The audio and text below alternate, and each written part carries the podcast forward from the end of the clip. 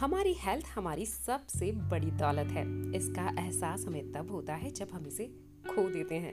Dear ज़िंदगी में, आज हम ज़िंदगी के पहले सुख की ही बात करने वाले हैं, जो सबसे इंपॉर्टेंट है।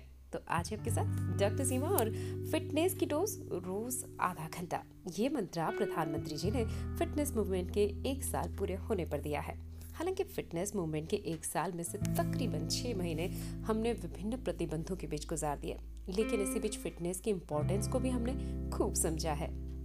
फिट रहना उतना भी मुश्किल नहीं जितना आप सोचते हैं। बस थोड़े से रूल्स और थोड़ा सा वक्त हमें हमेशा के लिए हेल्दी और फिट रख सकता है और हमारे इम्यून सिस्टम को तो स्ट्रॉन्ग और बूस्ट ये करता ही है। चाहे योग हो, बैडमिंटन हो, डांस हो, टेनिस हो, फुटबॉल हो, कराटे हो, कबड्डी या जो भी आपको पसंद आए, कम से कम रोज थर्टी मिनट्स ज़रूर निकालिए खुद अपने लिए।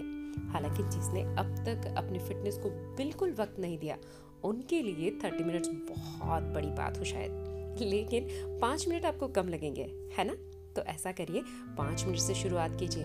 धीरे धीरे बढ़ाते हुए आप थर्टी मिनट्स पर पहुँच जाइएगा। याद रखिएगा, खुशी और ताजगी तो पहले दिन से ही मिलना शुरू हो जाएगी। Bye bye take care enjoy your health